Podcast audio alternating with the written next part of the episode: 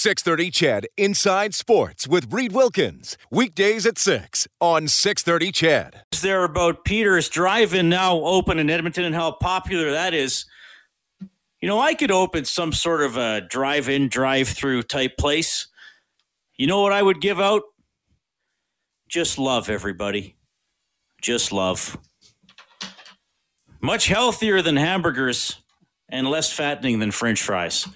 I would call it Wilkie's Just Love drive through. What do you think, Kellen? Think that would work? There's my latest business idea. I've had the uh, we, you and I have the slaw. We got the Sylvan Lake Alliance of Wrestling. So far, not affected by the pandemic. And uh, I, I, had that idea uh, for the, every Christmas I talk about this. I should patent this because eventually somebody's going to design it or beat me to the patent. It would be something about the size of a hockey puck like some sort of a disc. It wouldn't have to be black, I suppose. I always pictured as black, but maybe you could get it in the color of your carpet, so it would kind of blend in, and it would it would, project a hologram of a Christmas tree, right? So you wouldn't have to set up your tree every year and worry about moving furniture around. Or if you were thinking, oh man, the tree might actually look better over here, or we're going to have company, we want to display it a little differently, you just move the, holo- the hologram, the puck that shoots out the hologram, and you set that up. So now these are my three entrepreneurial ideas. So I'm setting myself up for a successful second career as an entrepreneur once I'm done in broadcasting. And that could be in about 53 minutes at eight o'clock, depending on how the show goes so we got the slaw, Helen. That's you and me. Mm. That's a joint venture. Uh, we got the uh, the hologram Christmas tree, and uh, now we got. I forgot the title already. Wilkie's Drive-In of Love. That sounds pretty good. Wilkie's Lovin'. Well, that's, I, I don't know. I don't, I don't know about that. Thanks a lot for checking in tonight. 780-496-0063 is the number to call or text. Uh, Brian has already texted. He says, Reed, yesterday Bob Stauffer mentioned on his show that NHL players practice on practice rinks. Why not use the NHL arena to practice on? I suppose in some venues the ice might not be in due to concerts and the NBA, etc. But is there another reason? Uh, well, that is the reason that uh, some facilities are used so often. Staples Center, MSG come to mind off the top of my head. Anything with a dual venue. Um, yeah, that was uh, that that would be why, Brian. So, and sometimes the Oilers will use the downtown community arena when there is set up for a concert going on at Rogers Place. So that is exactly why. And to tie that into why the proximity of the downtown community arena to Rogers Place would benefit Edmonton if they were selected as a uh, centralized site to finish the NHL season. It's because teams could stay downtown and then you're in, once you're in the building, you either go to the big rink to play the game or the other rink to practice. So anyway, that's how that would work. Thanks for jumping on the text line right, right away there, Brian. Exciting news today for Sherwood Park's Chuba Hubbard, the grad of Bev Facey High School he turns 21 in June in just over a month. He has been voted the top Canadian in NCAA football, winning the John Cornish Trophy. I jumped on a conference call with Hubbard today, and he was talking about how much life has changed since he left Bev Facey three years ago. When I look back and reflect, I kind of see like you don't really pay attention to a lot of that stuff, but then when you look back and reflect, you're like, dang, like my life has really changed. People view me you know, a different way. So it kind of humbles you in a way, kind of, you kind of look at yourself and say, well, you have to hold yourself to a higher standard and stuff now. And, you know, you have kids that look up to you. So I was once in that position. So now, you know, I understand it now. So, I mean, it's a humbling thing. But like I said, I don't really try to pay attention to that. I just, I'm a regular person. I'm just like, y'all, I just football. So. Hubbard, an outstanding talent led U.S. college football with almost 2,100 yards rushing. He was the Big 12 Offensive Player of the Year. He was unanimous All American. Uh, just a, an absolutely outstanding season. So he could have entered last month's NFL draft. Instead, he decided to return to Oklahoma State for his sophomore season, and he tells you why. I mean, I just honestly felt that, you know, one, I wanted my degree. Two, I felt that I could, you know, get a lot better on the field. And three, I felt like I could mature off the field just as a as a human being. So, like I said, there's a lot of things that factored into it. I mean, obviously, when you look at you know the statistics and all that stuff with running backs going in the second, first, and all that stuff, that all matters too. But the biggest thing for me was really just I wanted my degree. I kind of wanted to grow as a person. So Hubbard, and we'll see what happens with him next because the NCAA football season could be shortened, delayed, might even. It, I mean, it's everything's possible right now, but it could even be played in the spring.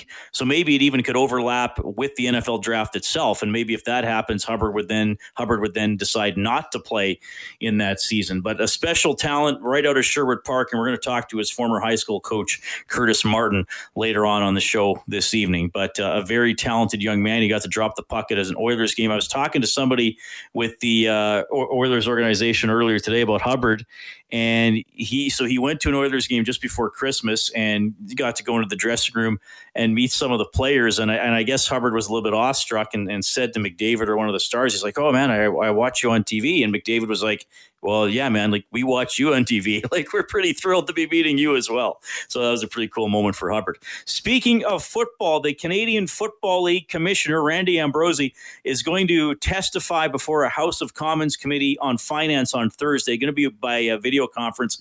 This coming after last week's news that the CFL asking the Canadian government for up to $150 million in financial assistance. Now, he's Ambrosie actually part of a panel on arts, culture, sports, and charitable organizations. So we'll see what happens in the next step with this for the CFL. The Australian Open, the Grand Slam tennis tournament scheduled for January of 2021 already looking at plans for how they're going to run their tournament one option, scrapping it all together. Maybe they would just allow spectators in from Australia. Already with the Grand Slams, the French Open has gone from May to September. Wimbledon called off entirely for the first time in 75 years. We had former head groundskeeper at Wimbledon, Grant Canton, on the show about a month ago when that news broke. Of course, uh, he's uh, from Stony Plain and now again living in that region. And uh, as for the U.S. Open, they're likely going to make a decision next month. Now, some leagues are coming back. Looks like the uh, top two divisions in German soccer will come back and uh, try to finish their seasons. The earliest that they will be allowed to play is May 16th. When they suspended on March 13th, the clubs had said they wanted to come back and try to finish the season by the end of June. So it's looking good that they are going to be able to do that. James texting into the show, he says, Reed, you wouldn't make any money on your drive through. You can never put a price on love. It's a good point, James. James always a very wise texter. Hey, always love talking to this guy. When we get back, you'll hear from a guy who played 17 years in the National Hockey League, the one and only Scott Hartnell.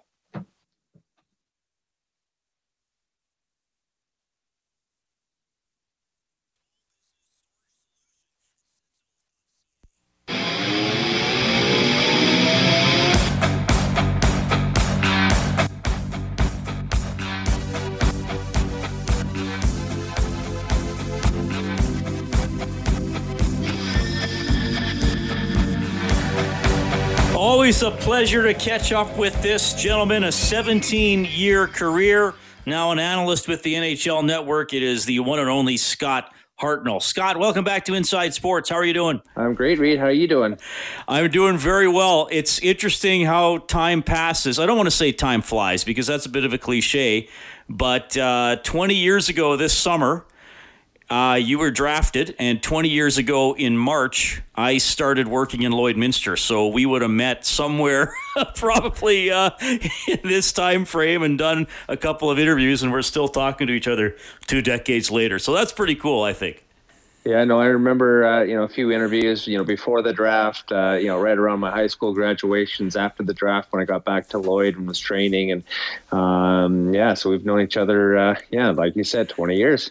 So what what do you remember about your your draft summer? I mean, obviously you were uh, a pretty highly ranked prospect. You wound up going sixth overall to Nashville. Rick DiPietro went first overall. I mean, I know, I know you're a competitive guy. Did, did you want to go as high as possible, or did you just want to get picked and make the NHL?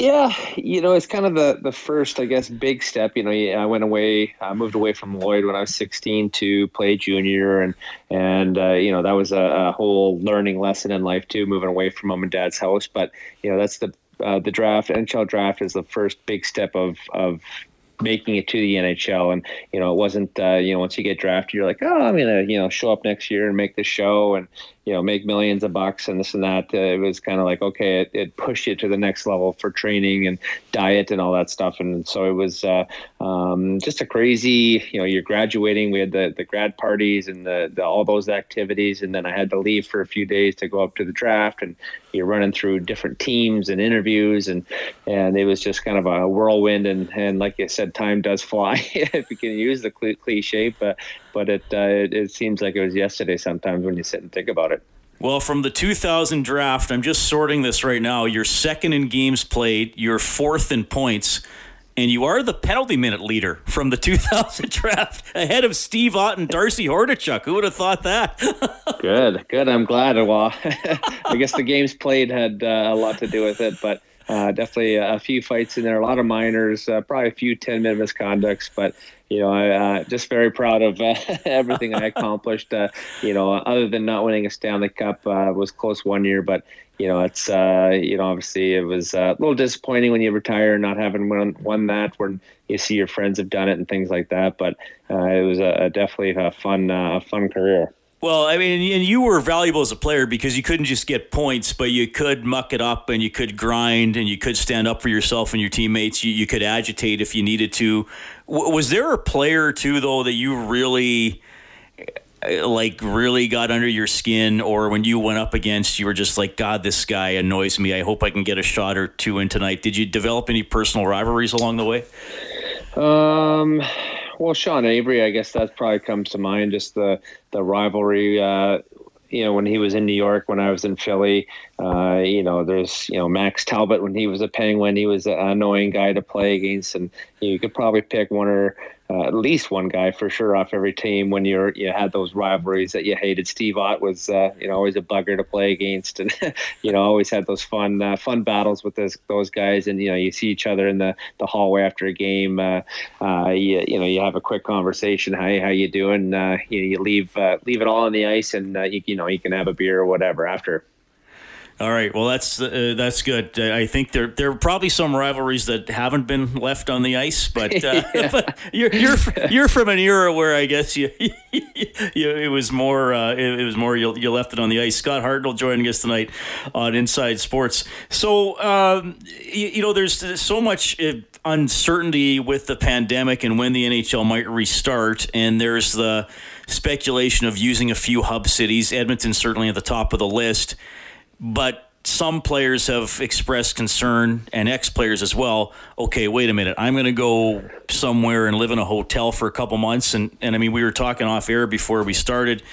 You have a newborn. Like, what do you think of that proposal um, that, that maybe teams would have to go somewhere and be there for eight to 12 weeks to finish the season? You, would you have been comfortable of that as that as a player? Uh, it, it's tricky, you know, for, for safety and for health and, and all that kind of stuff. I probably would say no. Uh, you know, if you look at uh, you know the dollars and cents and you know this escrow and and how the league's tied with escrow with players and you know you might lose thirty some percent. It's like okay, maybe we can dash in a you know ten to twenty percent of, of of that mix. You know, without the fans and stuff, but. Um, you know, I think at the end of the day, it's not about the money. It's not about the dollars and cents. It's about uh, you know the safety and you know me personally having you know two young kids now. Like you know, I, you know if the NHL start tomorrow and I still playing, I'd be like, okay, Katie, we'll see you see when I see you. If we make the playoffs, I might be gone two months. you know what I mean? Like, and she can, you know, it's FaceTime's great, and but it's it's not the same, right? Do you want to see your little baby grow and hold, hold and help out, and you know, help with the feedings and things like that? I do personally. Some people might say, "Okay, see you later, honey," and, and uh, be gone. But you know, it's it's it's for me. It's you know, a man should be with his family, and I uh, you know obviously care about them uh, a great deal. So it's tricky, and there's so many moving parts. How you do it, how you how you do it safely. You know, who says the cooks and and the people serving you food. Uh, what do they do when they go home? Right? Are they being safe? So it's it's just a real tricky uh, um, thing. Everybody has to think about. Yeah, there, there, there's a lot to consider, and I know the NHL is working hard. I just wonder if we're maybe looking at a fall finish and then a slightly abbreviated next season. Uh, uh, I don't know, but man, that would, to me, that would that would be so strange because you could have playoffs and a short off season and then and then you're right back into it, right? I mean, nobody, eh, nobody's body, no NHL player's body is on the clock that they're being asked to be on right now. You know what I mean?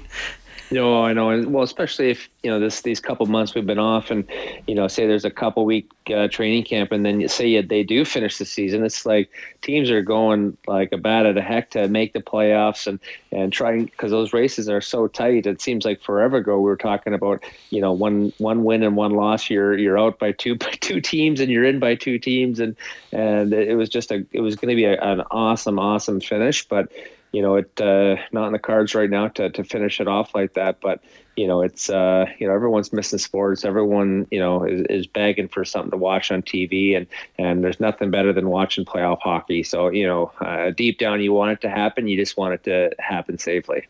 I, I want to get your your your take on something Oilers related, and obviously they were in a really good position to make the playoffs. I mean, you can look at all those sites; it was ninety five percent or higher. They'd been on a really good run, really since New Year's Eve.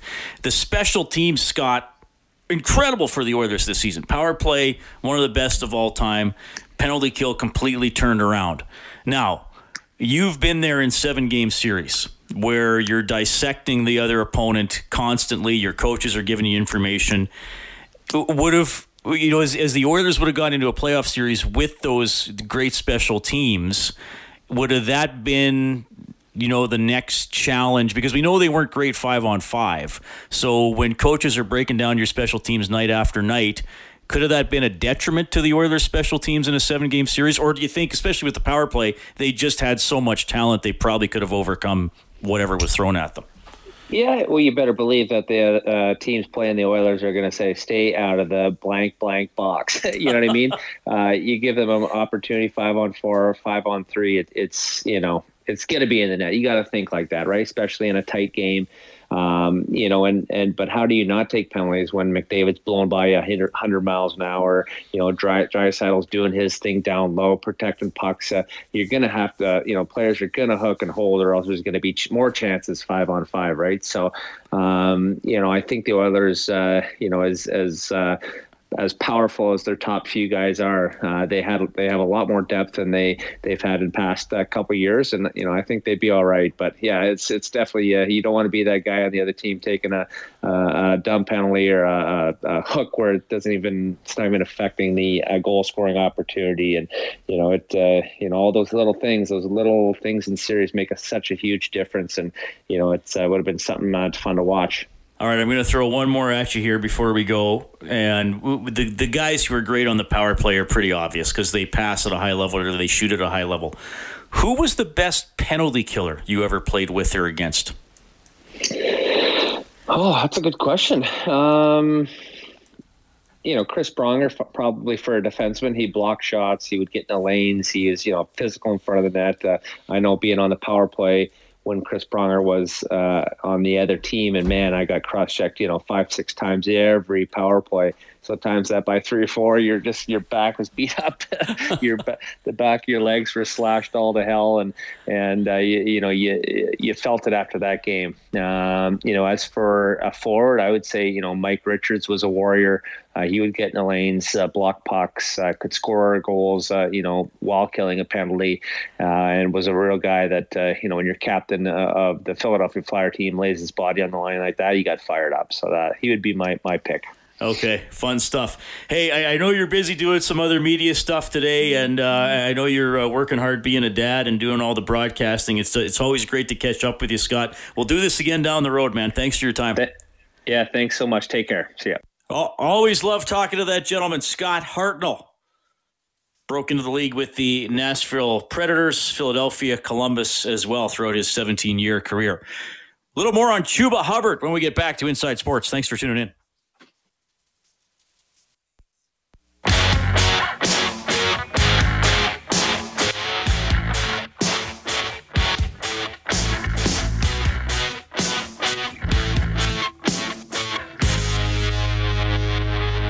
black ocean cold and dark. I am the hungry shark, fast and merciless. All right, thanks a lot for tuning in tonight. Inside Sports on 6:30. CHED, the lead story of the day: Sherwood Park's Chuba Hubbard wins the John Cornish Trophy as the best Canadian in NCAA football. And I mean, let's we should clarify here: he wasn't just one of the best Canadians in NCAA football in 2019. He was one of the best players. Period. He was the Big 12 Offensive Player of the Year. He was eighth in Heisman Trophy voting.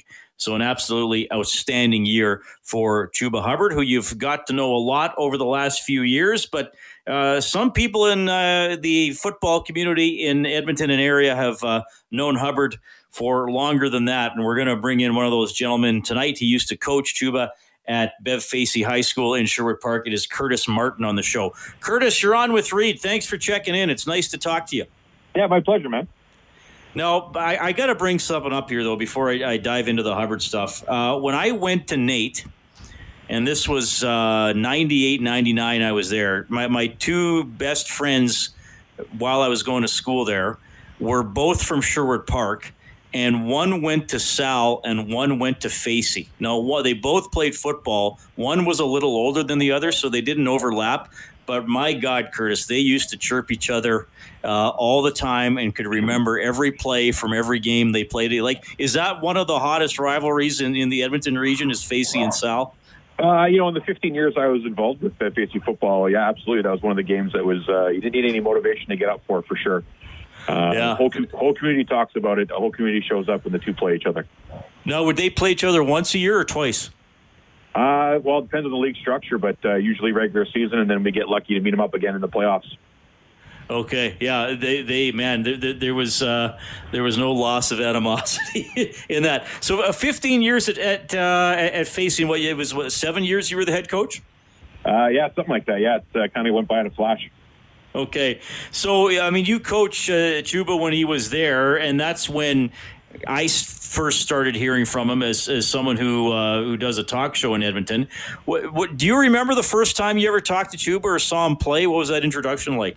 Uh, well, it's it's funny because like the the misnomer is that you know we spent all this time talking with Chuba before he ever arrived at Facey. I got to watch him play when he played for the Sherwood Park Rams and the minor systems, you know, numerous times. But the first time I ever actually got to talk to him was the day that his mom brought him in for the day first day of spring camp. Up until that point, we had no idea he was coming to Facey. Oh, really? Okay. So there, it wasn't a big recruiting drive by you and your staff or anything. I mean, absolutely. We did everything we could to, like, you know, showcase why the school would be the right fit for him, but we never actually got a chance to talk to him or his family. Um, it wasn't until, uh, like I said, he showed up for the first day of spring camp, and mom walked him in the department office and said, you know, here's my son. We need gear. Let's get this going. And it was like, oh, he is coming here. You know, we'd heard rumors, but no, it was, it was uh, you know obviously not the uh, introduction I would have liked, but uh, we are very happy that he uh, made the decision he made. So when you saw him playing for the Sherwood Park Rams, and I guess he would have been 13, 14, did, did, how special was he already? Was it was it that obvious? Uh, you knew he was good. Like he he was fast. He was talented. I mean, he was really really raw. He had only played football for a couple of years. He was mostly a track guy at that point. Um, but you know, he, he you could tell there was definitely something special about him. It just was didn't know which direction he was going to go with, whether it was going to be track or football. Was it obvious to you that he had to be a, a running back, or were there ever other positions that you considered? Uh, well, he played both sides of the ball for us. He played uh, corner for us in big games where we wanted to lock down the other team's best player because he was just that fast. Uh, we played him at safety in games where we just needed him to cover sideline to sideline and bail us out a little bit. And then he played all over the offense as well. But I mean, running back was his primary love, um, where he wanted to showcase himself. And uh, obviously, we, we tailored things to, to suit what he did. Yeah. Well, he obviously stood out there. So, so I mean, was he a starter right from the first game in grade 10? Was he that good? Uh, well, we don't like to. We didn't like to let uh, you know our young guys out of the gate so quickly because obviously uh, we want them to be comfortable and get going. Um, and then just the jump from Bantam to, to senior ball. I mean, his body was, I mean, he was fast, but he wasn't thick. Um, and just taking that contact with the amount of carries that he would have gotten as our feature back as a grade 10. Uh, out of the gate, we did start him, but I mean, by mid first quarter, first game, it was like, this is our guy that we need to feed. And then it became more of a conversation of how do we protect him so he's not carrying the ball 30 times a game as a freshman. Right. So was it? How did he fit in? Because you know, you know what the high school structure is like. The the kids wait to the the boys wait to get to grade twelve when they can be the big men on campus and, and be the stars and run the show. Uh, was there any? you know issues with him and and getting that playing time with the older guys, or was it just that obvious he had to be the guy getting the ball? Well, you know what? It, it's Chuba's character and it's Chuba's uh, pattern of work ethic that I think really set him apart from day one. Um, like he came in to compete, he didn't back down from anything uh, right out of the gate. I think the vets really respected that. But it wasn't until we were starting to prep for the season when you know film study and those kind of pieces come down, where Chuba was you know one of the first guys in the meeting room and had watched you know everything we had sent out for film breakdown and analysis and stuff.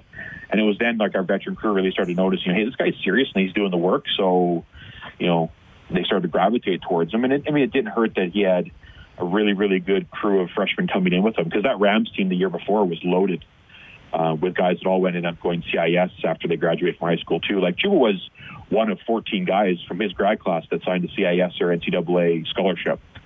So it wasn't like he was, uh, you know, the only talented guy in the room, but all those guys did work and all those guys were ready to compete. So our vets were very open to accepting uh, that group, and especially Chuba, into bigger roles than maybe they would any other year with any other freshman. Yeah, well, that's it, and I'm glad you brought that up about how strong his his class was, and for you as a as I mean, look, like, like, high school sports is the ultimate. Where are we in the cycle, right? Like you you, you could be Vince Lombardi, and if you, if if it's a year where you guys aren't that fast or can't catch or can't tackle, you're not going to win a lot of games. So as a coach. You know, was it different for you coaching a more talented crew than than maybe some other years? Did you have to do anything differently? Uh, well, you know, every every year is a different challenge. I mean, Chuba in grade ten, how we had had to approach working with him versus Chuba in grade twelve was very different. Um, just just as the, the nature of what he needs and when he needs it, and you know what the program needed and all that kind of stuff. But I mean, Facey's been really blessed to have a lot of talent uh, over the last you know 16, 17 years. I mean, I know things aren't going great right now just because it's at the bottom of the cycle right now as they're rebuilding, but. Um, you know, for the most part, you know, we've had many, many, many talented athletes come through that have gone on to do great things at CIS and, you know, CFL and that kind of stuff. So we were used to dealing with those kind of high profile athletes, but Chuba kind of blew all that out of the water, especially his grade 11 year when, you know, he set the, the provincial rushing record and, um, you know, obviously the NCAA offer started to pour in around February. So it became a very different uh, kettle of fish for sure. Yeah, uh, Curtis Martin joining us tonight on Inside Sports. Used to coach Chuba Hubbard at Bev Facey High School in Sherwood Park, and he's telling you about uh, Chuba's uh, career there. So you, I mean, you, you got a guy that can rack up all this yardage. How conscious did you have to be of? Still spreading the ball around, keeping other people involved, and I, I assume if you were way ahead, maybe he didn't play the entire game. We all, unfortunately for Chuba, I mean, his grade 11 year, he had four games where he only touched the ball 10 times and yet still had 250 or 300 yards of offense and you know three or four or five touchdowns in those kind of games. So like his stats in grade 11 blew the record book out of the water, and he barely touched the ball. Like by mid second quarter, he was getting shut down in most games because we're up by you know five or six touchdowns at that point. Um, but even in tight games, like we played Henry Wise Wood from Calgary in an exhibition match, and that turned into a big street fight. And obviously, our rivalry with Sal. Um, and St. Francis and some of the big dogs down south, Notre Dame, etc. Um, in those games, Chuba was one of the first guys from the sideline and say, "Hey, we need to get this guy the ball because he's going to take pressure off me." Or, you know, "Hey, like, can we run more of this that will highlight someone else because it's going to open me up again?" Like he was very cognitively aware of how to get himself free and how to get his other guys involved because it was going to help him and the team in the long run. He was a very team first guy. Um, I think most people assume that being that good, he'd be very arrogant and very egotistical. Chuba was the absolute opposite of that. Um, I have never met and worked with a young man who was that talented, yet so humble and so team first and more worried about how his teammates were doing and how they were feeling than any of his own personal accolades.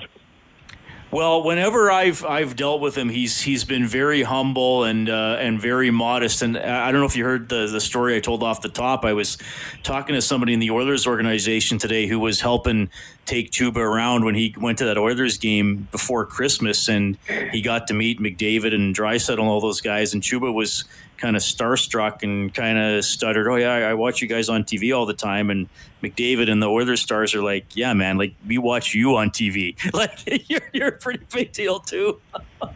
Yeah, I don't know if that's uh, you know if that's actually sunk. I mean, with all the Heisman and uh, the Doak and you know the the Cornish awards and all that kind of stuff, I, I still don't think it's sunk in for him how how talented and big he is. Um, like you just listen to him in any interview, and it's it's the same boy I talked to the first day in grade ten, talking in front of the national media, you know, at their bowl game. Like he just he's so down to earth. His his mom and dad have done such an amazing job in instilling those values in him that uh, you know the sky's the limit for him just simply because he's a great guy. So when NCAA teams start uh, approaching you, what do they what do they want to know? I mean, they're obviously asking for more than just uh, some game tape to be emailed to them. What what are they asking his high school coach about him? Well, I mean, when Chuba was getting recruited, his family kind of asked me to lend a larger hand and help sifting through the you know, the serious offers from the pretenders and stuff, and just academically the supports that need to be in place to help Chuba get where he needed to go. Just because the transition from Canadian um, academics to American academics with what they deem eligible or not is is quite bizarre. Um, so it kind of became a bit of a Rubik's cube to to navigate. But I mean, their coaches he's a Canadian track kid, is what they thought. So I mean, he can't be tough, and he must not be this, and you know, he must just be a track guy, and he's always injured, right? And it's like, well, no, actually, he's you know he hasn't missed a step. He has never missed a practice. Um, he's the first guy in the door for team list. He's the last guy out. You know, like so. A lot of it was just dispelling the the Canadian football mythos that a lot of Americans have of what kind of quality of ball is being played up here. Um, they, I mean, a lot of them had a tough time believing that he, he was an American. Like, well, he must be an American who's living in Canada because he's that talented. It's like, no, he's Canadian. Like, he's, you know, like, this is who he is. But, uh, you know, a lot of that, I mean, obviously the academic piece, the, uh, you know, what kind of person he's, is he, um, teammates, etc., that kind of stuff. Like they do a lot of background checking and, and digging, and because like his his social media profile was so clean, and you talk to him, he comes across as so down to earth and humble. Like their suspicions are almost higher as a result. Like, okay, what, what's this kid hiding? Like, what, what's the real story? And I mean, any coach that actually sat down and met with them and met with the family, they're like, oh, that he is exactly as he advertises himself. Um, and I think the real offers really took off after that. I'm going to ask you the uh, ultimate question that's just going to make it sound like we're we're sitting on a couple of bar stools somewhere having this chat. So he leads the NCAA in rushing. How, how is he only eighth in the Heisman Trophy voting? And I know there's a lot of great players at that level, but I was thinking, like, what, what do you have to do? Rush for 3,000 yards to even crack the top five? I don't know. Well, you know, there's that uh, suspicious side of me that goes, well, he's Canadian, so they looked for other Americans to, you know, whatever. I think, honestly, Oklahoma State's a great program, but they're not. They weren't a top ten program last year. And I think, as much as these are individual awards, you look at the guys that uh, ranked higher by the judges and whatever. And they're all from big. They're all from bigger schools that finished in the top five, top eight. You know, making the college football playoffs seemed to matter to the individual awards. Playing in, you know, bigger conferences seemed to matter a little bit more. You know, the SEC bias and all that kind of stuff. I think it's a, it's a bunch of things. I mean, was Chuba better than the other two running backs that finished ahead of him in the Doak Award? I think so. Statistically, it says so. But mm-hmm. you know, they you know one played at Wisconsin and one played at Ohio State, and that seemed to matter more. So you know, I'm sure I'm sure it's frustrating for for Chuba to have to constantly prove himself, but I think that also helps fuel his fire. That uh, you know he's still got work to do despite having arrived on the mountaintop, and I think that's a good thing for him moving on to the NFL. You know, if he moves on a year from now or whatever happens, uh, him being humble and pissed off when it comes to competing is a, a very good thing for whatever franchise or whatever club works with him. Yeah, and, and I wonder too, Curtis, and I think uh, it was mentioned today on the conference call. He's the the second ranked running back in the in the current ratings for the 2021 draft. So you know, I mean, they like to look ahead with that kind of stuff. We do it in hockey all the time too. But I wonder when he gets to the NFL, do you think? I, I know I'm totally asking him to speculate, but you know him as well as anybody. Is he going to be a uh, 17 carry, two reception running back, or do you think he'd be more one of those seven carries, seven reception per game running backs once he gets used at that level? well, honestly, I think it's going to depend on what kind of team uh, take takes him at this time. I mean, even even Baltimore that led the NFL in rushing, and I mean they they have two stud tail or three stud tailbacks, and they went and drafted another a great one this year too. So I think there seems to be a huge mindset of, of spreading the ball around to do whatever it is offensively they want to do, whether that's throwing the ball or or running the ball or whatever. So, like I, in the right situation, Chuba physically, I think would be more than fine with a 15 plus carry, you know, outing. I think he can be that kind of guy, um, but I don't know if he's ever going to have to be. And career wise, yeah. I don't think that's a bad thing because it will, you know, longevity wise, you know, the less he touches the ball, you know, in terms of meaningful carries and stuff, I think the longer his career will be and the longer he'll end up staying in the league. Well, you make a great point because there's been so many great running backs. You look and they had about a, a three year peak, and then two years after that, they were out of the game at 28 or 29 because of injuries, right? So that's that, that's that's a really good point. So teams are trying to prolong what they get out of their players. Well, uh, you were a big part of the early steps in the in the journey, Curtis. We we we will give you most of the credit tonight on Inside Sports. How's that sound? uh, I think you need to give that to mom and dad. I had nothing to do with making Chuba. I just coached them. Well, you did a great job, and you gave us some great insight tonight. We'll have to catch up again, Curtis. Thanks for making time for us tonight on the show. Always a pleasure. Thanks so much. That is Curtis Martin, former coach at Bev Facey, and uh, he was there when Chuba Hubbard was their running back. Really good, really good discussion there about his uh, days in high school, and you could see it in grade ten. Not just the talent, but the work ethic, the being a solid teammate, all that kind of stuff. Really strong. We're coming up to ten to eight. We're going to take a quick timeout.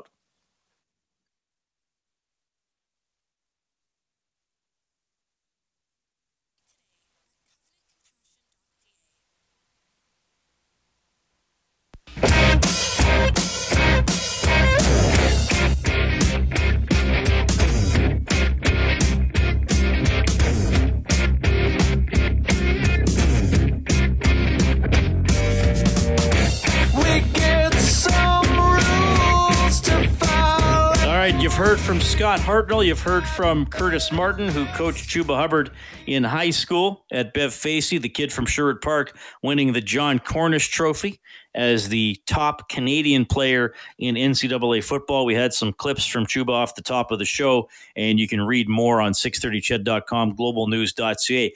A bit of a mini virtual reunion today for some members of the Oilers 2006 team that went all the way to game seven of the Stanley Cup final before being beaten by the Carolina Hurricanes. A conference call with Dwayne Roloson, Jarrett Stoll, and Ethan Moreau. And Ethan Moreau reflected on San Jose Sharks coach Ron Wilson and their second round series against the Sharks. So Wilson was making some comments like, um, I think basically that. Um, I forget exactly what it was. It was basically we, we weren't in the same league and um, San Jose was going to be fine. They were a very good team. They were right behind uh, Detroit. And then I remember on the plane going back to Edmonton, and we were down two nothing, and there was absolutely zero amount of um, anxiety. We and maybe it was just me, I don't know, but we weren't worried about a thing. Where we were like, there was no chance that team is going to beat us at home, and we were playing cards, doing our usual thing. We, to a man, and it just just shows you about belief and how your brain can can get you very far in life. We we knew that at least it was going to be two two, like we just knew that. And we go back to Edmonton. Um, mind you, I think it was triple overtime where Rafi scores, but then after that we just blow them out, not even close. And their coach at the time just, you know, we're fine, we're going to be okay, and then we just destroyed them. I think the last three games was 20 to 5 or 20 to 6. So we had this unbelievable confidence that I think was just um, kind of brewing during the, the, the, the Detroit series and then into San Jose um, there's not too many teams that go down two games to guys like Joe Thornton and and the, and the type of team that they had, and we had there was no doubt that we were going to win that series. So for me, that really sticks out and how strong we were and how confident we were, and we had that kind of that swagger, a little bit of cockiness that um, we were the best team, and I think that carried through. And the unfortunate thing is that that that cockiness and that swagger was kind of taken away a little bit when Rolly got hurt. Um, but hey, that's hockey. You know, I've I've heard that sort of sentiment before from players on that team and people around that 06 team. Down two nothing to San Jose, no panic, no doubt that they were going to win the series. They knew exactly what to do.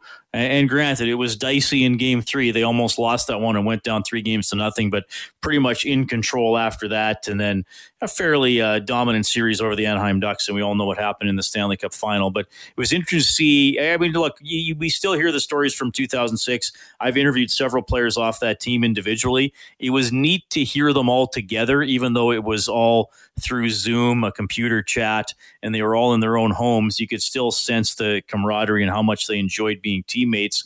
Of course, it ended with the game seven loss. And then within a week, Chris Pronger made it public he wanted out of Edmonton. Jarrett Stoll on that news. Well, myself personally, it was it was a surprise and a shock to me. I had no idea what was what was going on or if things were going on. So, no, I didn't know anything, and uh, definitely a shock. And yeah, he's he's one of your best players, and you know, a guy that is in every situation, dominates every situation, and you know, we were a tough team to play against. I think we were a really hard team to play against, especially coming into our building. And, and Prongs was a huge part of that. So to lose him, uh, yeah, it hurt. It definitely hurt. It's, uh, you know, it's, I think it's common sense. You lose your best player and uh, it's going to take a hit throughout your locker room, throughout your team. And unfortunately, it did that for us. All right, Stoll, Moreau, and Roloson on a conference call provided by the Oilers today it was really cool to uh, to catch up with those guys and hear them all together. All right, we're winding down. Thanks to Dave Campbell, the producer of the show. Kellen Kennedy's your studio producer this evening. Tomorrow, we're going to catch up with author Sean Fitzgerald. He put out that excellent book a few months ago, Before the Lights Go Out, about the state of hockey in Canada. It's uh, garnered a lot of notice, and he's uh, up for an award as a result. And Sean's always very entertaining to talk to. We are working on another what I would call very special guest and very unique guest uh, related to the history of the Edmonton Oilers, but not a player, coach, or GM. And somebody who actually was more famous in another field as opposed to just his involvement with the Oilers. You may be able to figure that out who, who that is. It's not 100% confirmed, but we think we're going to get this individual on, and that'll be a lot of fun. My name is Reid Wilkins. I'll talk to you tomorrow at 7. Take care. 630 CHED Inside Sports with Reid Wilkins. Weekdays at 6 on 630 CHED.